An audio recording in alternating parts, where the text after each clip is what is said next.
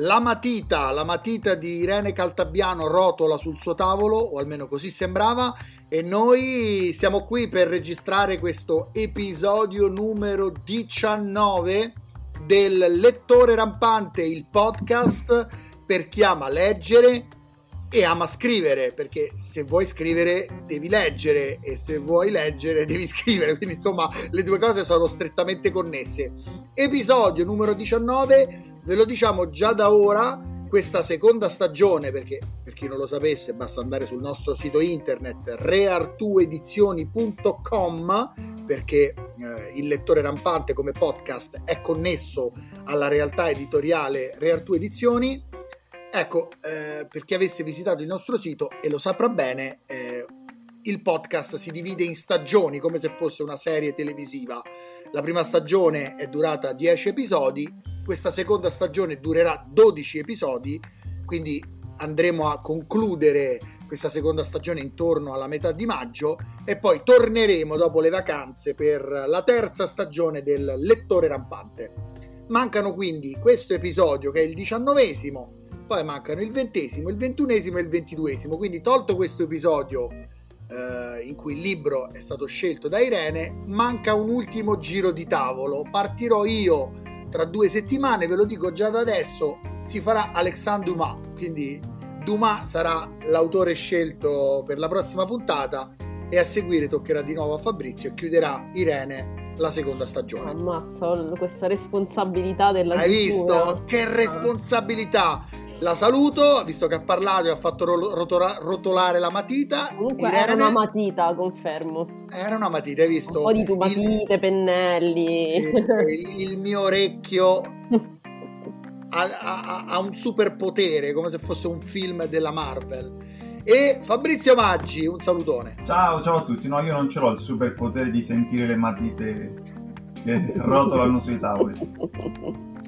Allora, noi lo scorso episodio abbiamo deciso eh, di trattare un libro meraviglioso, parecchio drammatico, con degli spiragli di luce, però drammatico, eh, ovvero Cecità eh, di Saramago, grandissimo maestro, grandissimo scrittore, ed è venuto un podcast pregno di contenuti e anche di attualità.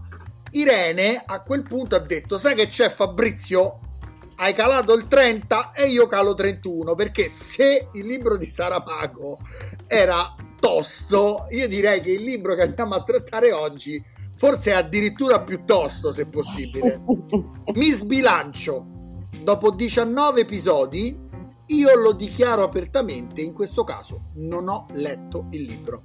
Eh, perché nei, nei 18 episodi precedenti o avevo letto il libro o quantomeno avevo letto più di almeno 100 pagine, quindi sono, sono venuto sempre preparato per, o, o quasi sempre preparato per la puntata. In questo caso però non è che io non abbia letto il libro, io non l'ho voluto proprio leggere per scelta perché ho visto eh, il film, l'adattamento cinematografico del 2009 diretto da John Hillcott con Viggo Mortensen nei panni di uomo, perché il personaggio principale con il figlio non ha, non ha un nome, sono uomo, figlio e donna, ovvero la moglie che scompare eh, e che viene rievocata attraverso dei flashback. Ecco, io dopo aver visto quel film, che è stato una mazzata terrificante, un film molto bello ma veramente drammatico a livelli drastici, ho volutamente scansato il romanzo perché mi sono detto se è così tosto il film cosa può essere il romanzo? Probabilmente un errore, perché stiamo parlando di un romanzo che ha vinto il premio Pulitzer, quindi stiamo parlando di una delle vette massime della, della narrativa mondiale, e, ed è riconosciuto la strada, perché il titolo è questo, la strada The Road in, in americano, la strada di Cormac McCarthy, è considerato uno dei romanzi più belli di tutti i tempi per quanto concerne il genere distopico post-apocalittico.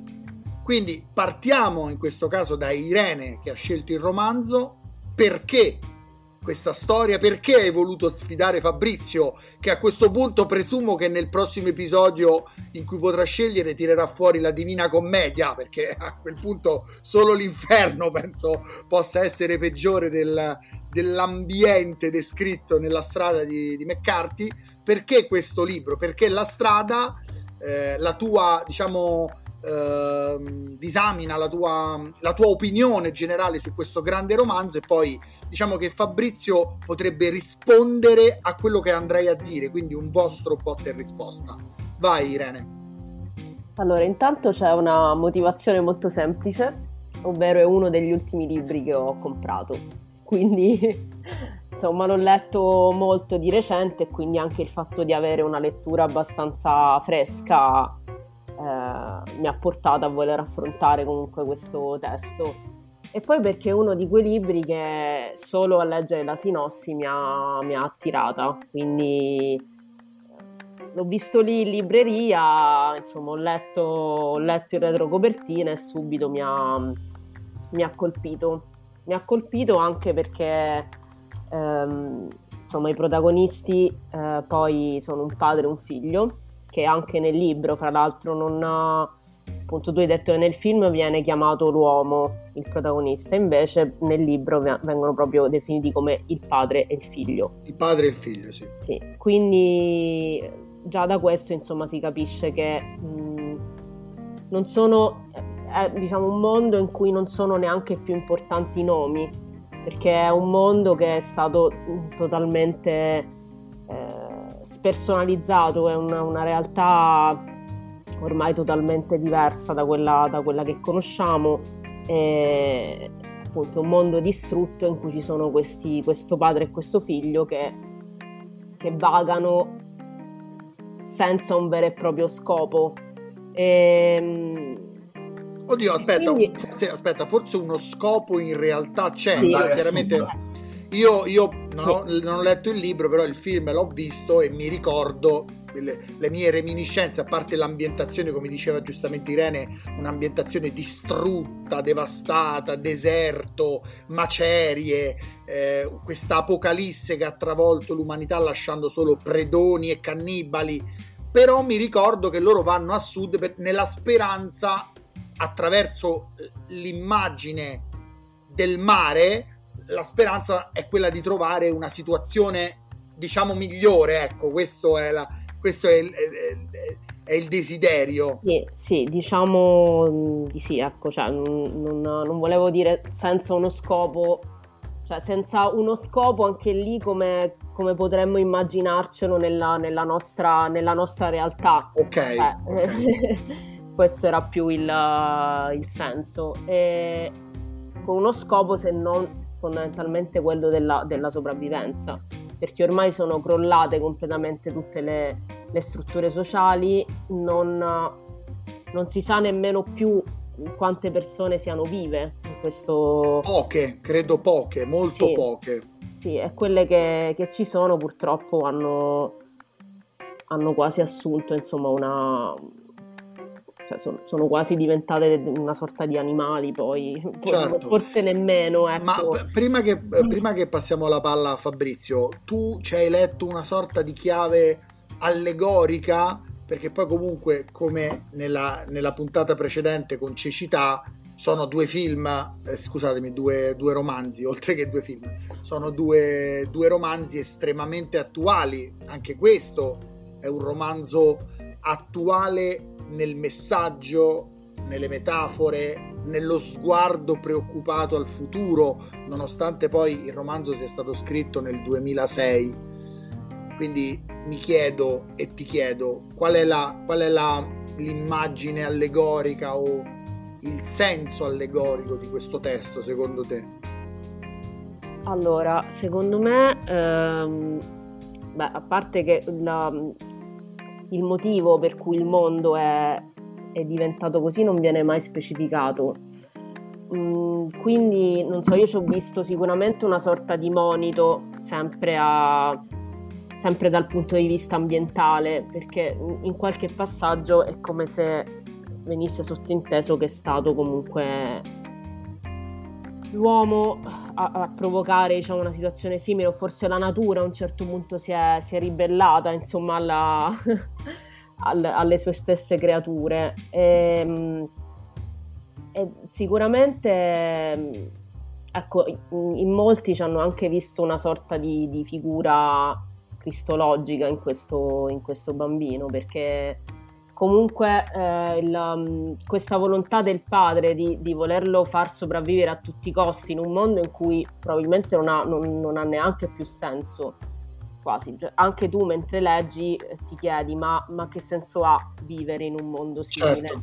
Ecco, questo Mm, diciamo, questa testardaggine del padre nel, nel voler eh, far vivere il figlio anche, anche, in un mondo simile, eh, chiaramente è come se rappresentasse un po' la, la speranza in, uh, anche, anche, in mezzo alle macerie, certo. in, in, in, un mondo migliore che può rinascere. Quindi. Fabrizio. Anche, anche ecco, scusami se, se, se, ti interrompo, ecco, anche come, come in cecità tutto sommato anche diciamo nella, nella distruzione totale c'è sempre questa una sorta di messaggio di speranza. Ecco. Sì, anche se devo dire che rispetto a cecità io qui vedo una luce molto più sbiadita, una luce molto più veramente da cogliere eh, a livello profondo, di, di, di, cioè è difficile andare a coglierla.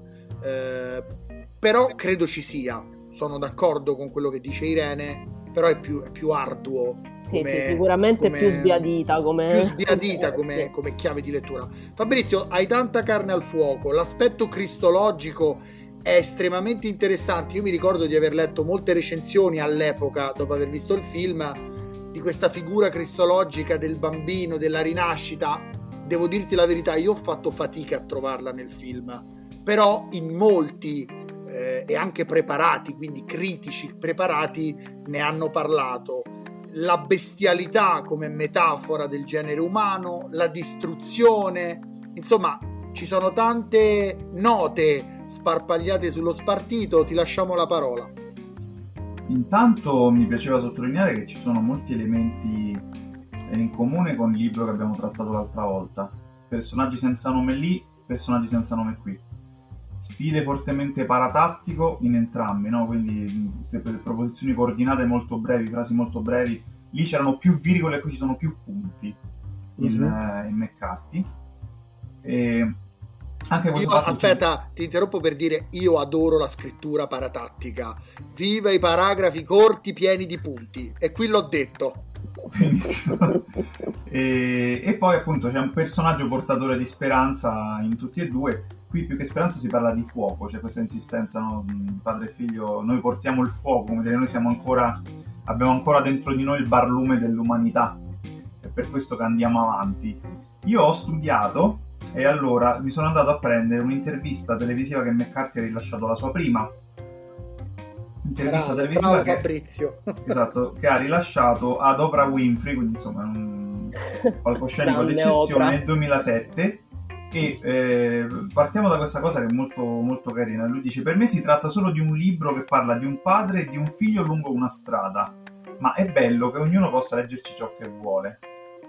Eh, quindi diciamo racconta del fatto che l'ispirazione per scrivere il libro ce l'ha avuta quando ha avuto un figlio in età molto avanzata perché ha avuto un figlio praticamente a 60 anni McCarthy e quindi è stato per lui uno spunto di riflessione sulla paternità sulla paternità soprattutto in età, in età avanzata quindi eh, diciamo, lui dal punto di vista della stesura eh, aveva come punto focale questo.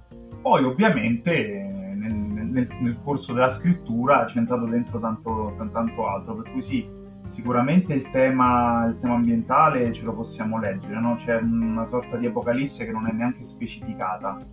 E sempre McCarthy in questa intervista dice dopo l'11 settembre ehm, eh, non, eh, cioè, non dopo settembre, dopo eh, l'avvento della televisione abbiamo tutti quanti in testa immagini di catastrofi. E di Apocalissi non c'era bisogno che io stessi a specificare certo. eh, che, cosa, che, cosa, è successo. E sì, anche il tema della divinità è sicuramente presente, no? c'è eh, questa insistenza anche sul fatto che il, il, padre parla del figlio come l'unico verbo di Dio, come se fosse diciamo, la parola di Dio incarnata.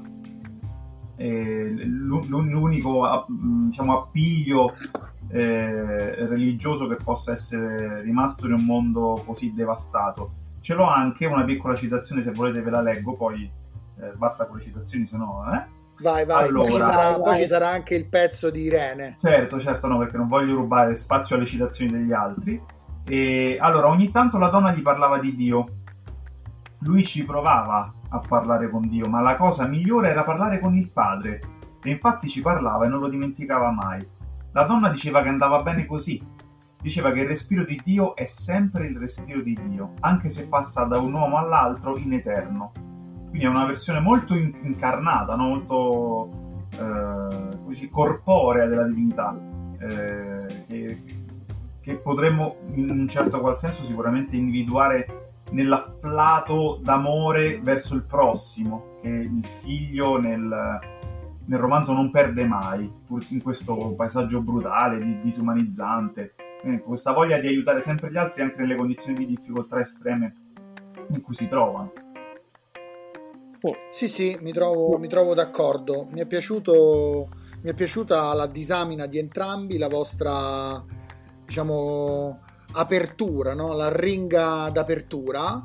Passiamo al, al topic successivo, quindi il secondo argomento, il finale.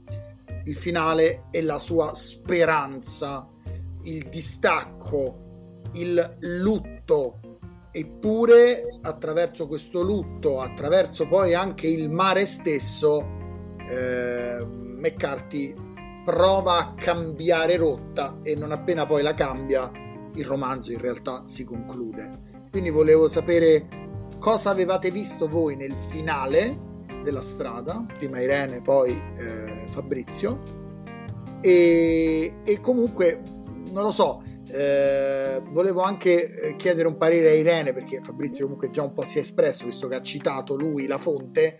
Non lo so, a me la cosa che ha detto McCarthy mi sembra un po' una furbata se devo dirla tutta. Mm, eh, perché giustamente lo capisco un autore quando scrive un libro vuole o, o, o anche un cineasta quando dirige un film vuole che questa opera rimanga la la più intangibile possibile, no? no? non vogliono risposte, non vogliono che l'opera, diciamolo pure, venga banalizzata. Eh, e quindi mi è capitato anche di ascoltare una dichiarazione simile con David Lynch quando gli venne chiesto una volta ma, ma Mulholland Drive cosa significa? Non significa niente, ognuno ci vede quello che vuole vedere. Però insomma la strada secondo me ha delle linee guida molto chiare, non, non mi sembra solo la, il percorso di un padre e di un figlio lungo, un per, lungo, una strada devastata, mi sembra un po' più complicata di così, però capisco McCarthy, probabilmente al suo posto avrei detto la stessa cosa, quindi non, non, è una critica la mia assolutamente. Dai, su, sul finale e Irene anche sulla dichiarazione di McCarthy.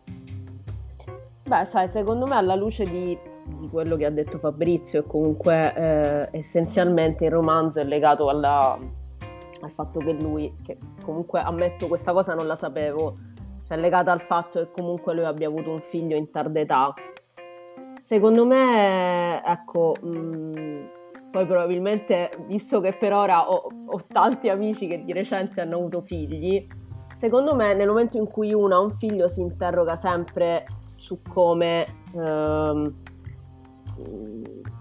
cioè, su, su, mm, in che mondo lascerà comunque questo, questo bambino, questo, questo, figlio. Quindi probabilmente... E penso che... Penso modo... che Aspetta, ti devo interrompere perché penso che i, i, padri di oggi siano messi ancora peggio rispetto al personaggio di McCarthy. esatto, quindi probabilmente è chiaro, forse è una, è una frase, passata in termine un po' paracula, però essenzialmente forse era un, un, suo modo anche di interrogarsi sul, sì. sul futuro di, di, di, questo figlio. Certo, certo, sono d'accordo. E, e per il finale... anche una metafora, sì, eh, ecco, eh, mi ricollego al finale, che forse più l'età avanza e più chiaramente uno vede più gli anni che gli restano che gli anni che ha diciamo, dietro di sé e quindi probabilmente è anche una sorta di riflessione sulla, sulla morte. E... Però ecco, il finale secondo me, cioè proprio nel finale probabilmente dà quella sorta di, di, di messaggio, di, di, piccolo barlume di speranza che, che, che insomma vorrebbe trasmettere. Ma Poi simbo- aspetta, cosa... aspetta, aspetta, ma la simbologia del mare secondo te come, come, si può inserire in questo contesto? Perché questa automaticamente è come se fosse anche un'altra domanda, quindi Fabrizio ha ancora più, più popcorn da snocciolare eh, oltre al finale, cioè il finale in relazione alla simbologia del mare. Beh, il mare diciamo che mh, mm, tendenzialmente si, as- si, associa comunque alla, mh, mm, alla, alla rinascita, cioè prima la nascita e poi di conseguenza la rinascita eh, anche se anche lì un mare eh, ormai contaminato non è, non è, chiaramente anche quando loro arrivano a, questo, a questa famosa spiaggia eh, non trovano quello che si aspettavano. Però ecco anche, anche lì secondo me il mare si ricollega anche a una, una sorta di, di, di custode della, anche del, del, della memoria c'è un, un, pezzo molto bello che purtroppo appunto io non, mm, non, mi ricordo se è tra quelli che ho selezionato, però dove lui parla proprio anche di... si interroga sul fatto eh, se ci sia ancora della vita sotto il mare, se, cioè, se sia diverso. E, e, secondo me anche... Mm, non so, io ci ho visto anche questa, questo mare come, come, rinascita, ma anche come, come custode della, della della memoria, del ricordo. Bello, mi piace molto. Fabrizio, a te il rovescio dopo il dritto di Irene. Allora, sì, io voglio offrire un'interpretazione più ottimistica rispetto a quella dell'ultima puntata che abbiamo fatto. riguardo, riguardo, riguardo, al tema del mare, vedo diciamo come limite uh, ultimo del viaggio, non soltanto per quello che riguarda i protagonisti, ma anche per la brutalità del mondo in cui hanno vissuto, no? Cioè, diciamo, questa brutalità non, non, questa brutalità non può travalicare i confini della terra e quindi il mare rimane da questo punto di vista eh, come un intatto, ecco, in, in, non contaminato dalla violenza. Eh, quindi un orizzonte su cui si può spaziare perché è un orizzonte non violento.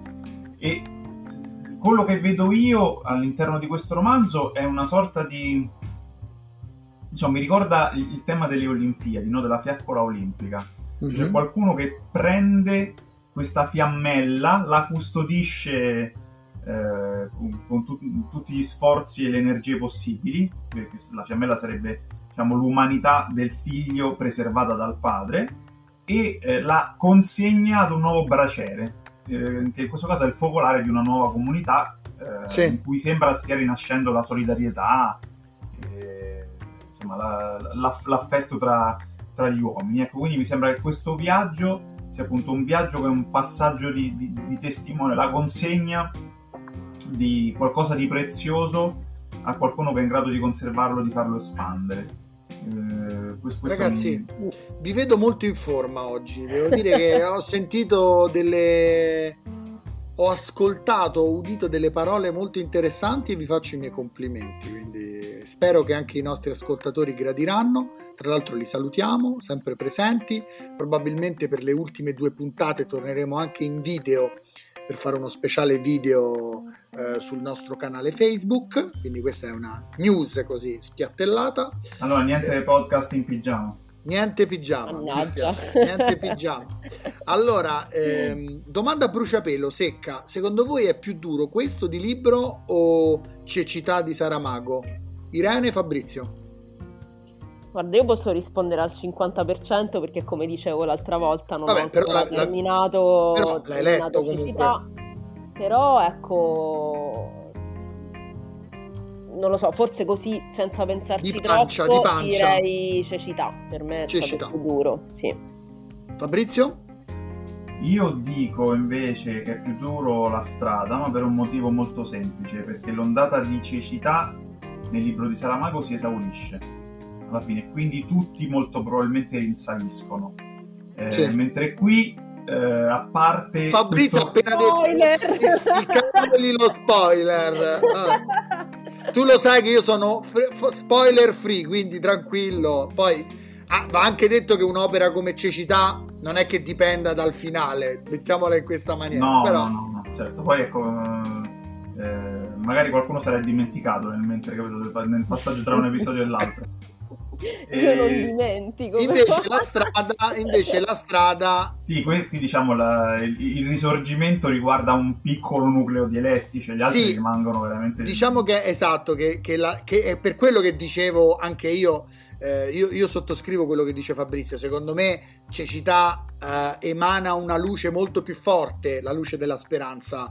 Credo che invece la, la luminosità di, di, di, di, McCarthy della strada sia una luce molto più fioca, eh, sicuramente sostenuta dall'idea del, del mare, sostenuta da, da, questo nuovo nucleo che accoglie il ragazzo, eh, sicuramente anche da, dalla figura cristologica insita nel, nel personaggio stesso attraverso il simbolismo.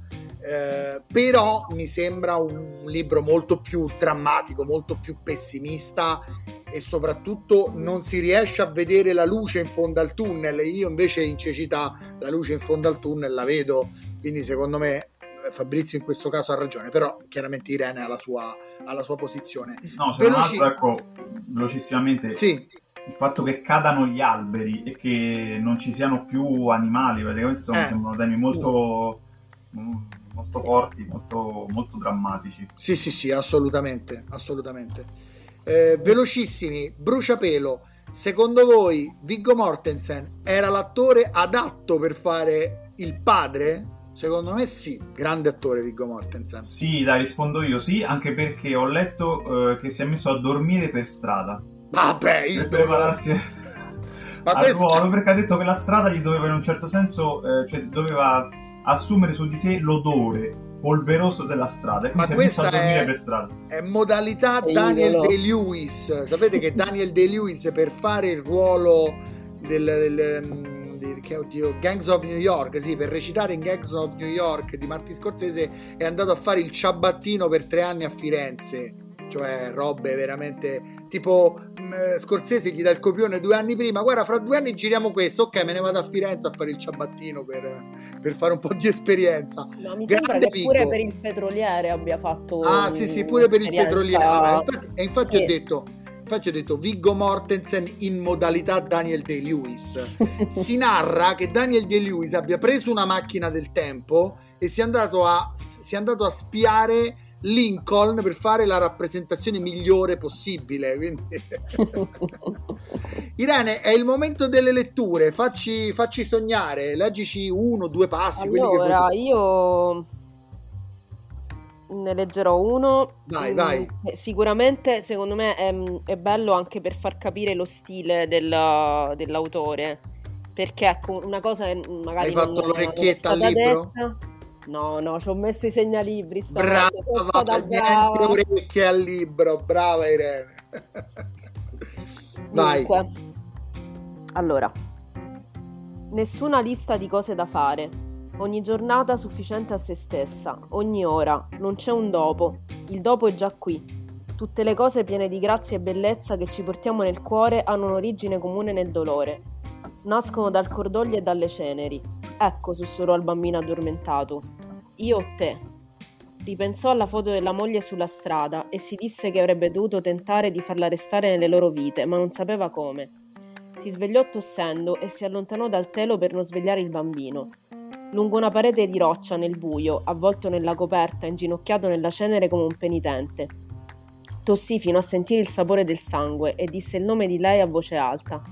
Pensò che forse l'aveva pronunciato anche nel sonno. Al suo ritorno il bambino era sveglio. Scusa, gli disse. Non fa niente, rimettiti a dormire. Vorrei essere con la mamma. Lui non rispose, si sedette accanto al corpicino avvolto nelle trapunte e nelle coperte. Dopo un po' disse, nel senso che vorresti essere morto? Sì, non devi dire così, però è vero. Non lo dire, è una cosa che non si deve dire mai, non lo faccio apposta. Lo so, però devi trattenerti. E come faccio? Non lo so.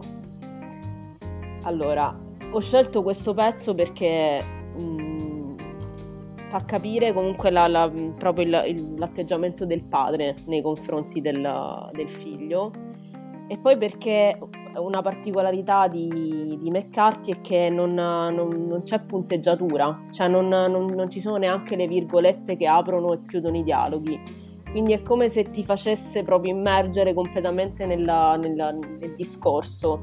Quindi sì, più che leggerlo, ecco, mi, mi piacerebbe riuscire a far vedere ecco, il, il tipo di, di... No, no, hai, hai, scelto un bel passaggio, più che, più che, manca la punteggiatura, perché invece in questo passaggio che hai letto, in questo pezzo che hai letto, si percepisce la scrittura paratattica di cui parlava Fabrizio. Eh, sì, come dicevi tu, invece Irene è lo stile, lo stile proprio anche da un punto di vista linguistico, da un punto di vista dei segni, da un punto di vista anche simbolico e grafico, che è una cosa fondamentale in un libro. Io lo dico sempre a chiunque legge o scrive: guarda che come tu impagini il libro, come, de- com- come decidi di fare i dialoghi, i segni, gli apicetti, le virgolette, tutto ha importanza perché un libro è come una musica. Un libro è come uno spartito musicale, no? Quando lo vai a scrivere, quando vai a, rilasciare la, la, tua prosa e di conseguenza si percepisce la grandezza di McCarthy in questo frammento che ha letto Irene, vero Fabrizio? Sì, sì, assolutamente. Eh, l'uso di questo discorso diciamo indiretto, non libero perché comunque si, si, c'è la spaziatura quindi si capisce che sta parlando qualcuno però non sono introdotti i nomi di chi parla e non, le, non c'è il virgolettato che però è molto, molto immersivo e eh, dà molto ritmo anche eh, alle conversazioni. Eh, questo ritmo incalzante che poi è il ritmo della loro fuga, non vi sento più. Del loro, viaggio, del loro viaggio verso il sud.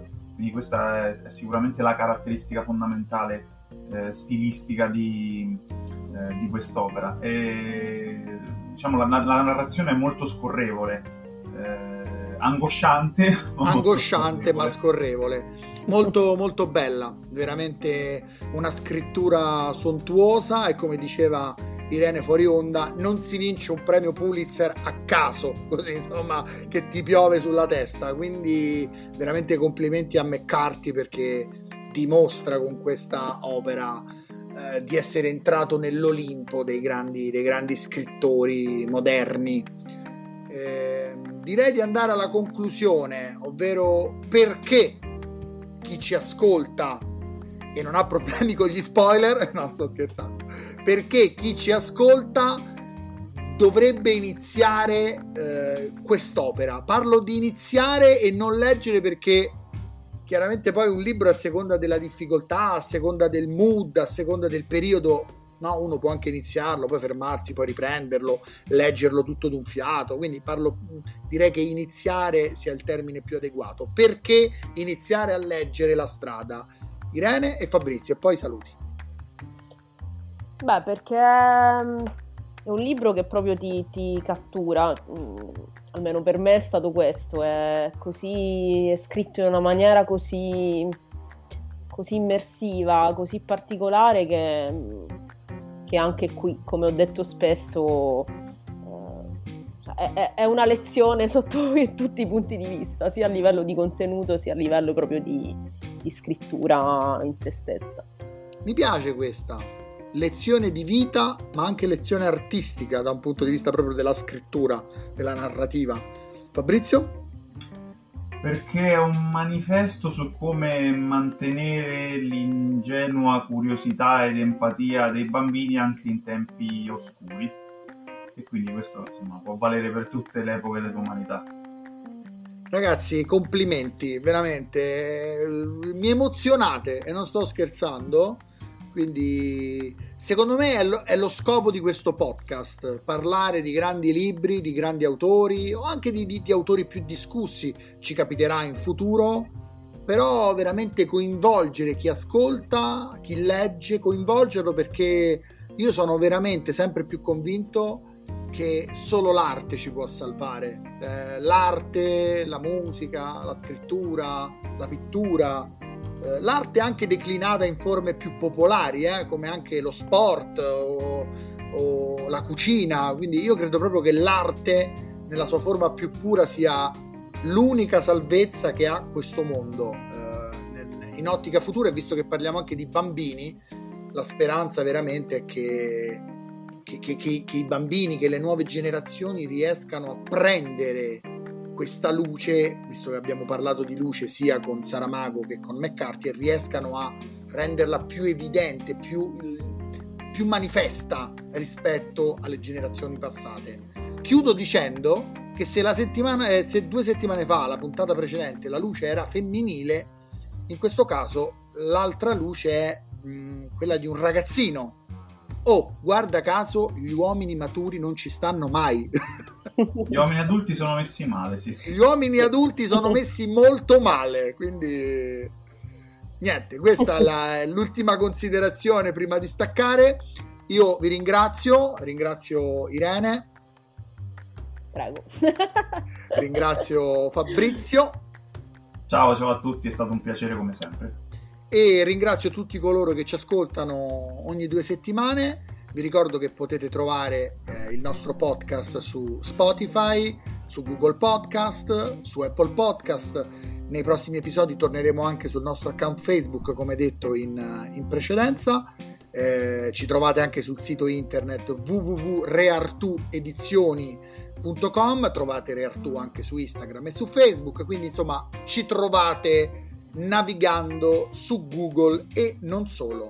Un abbraccio e appuntamento tra due settimane con Dumas, che ritengo uno dei più grandi maestri eh, di tutti i tempi. Alla prossima, ciao!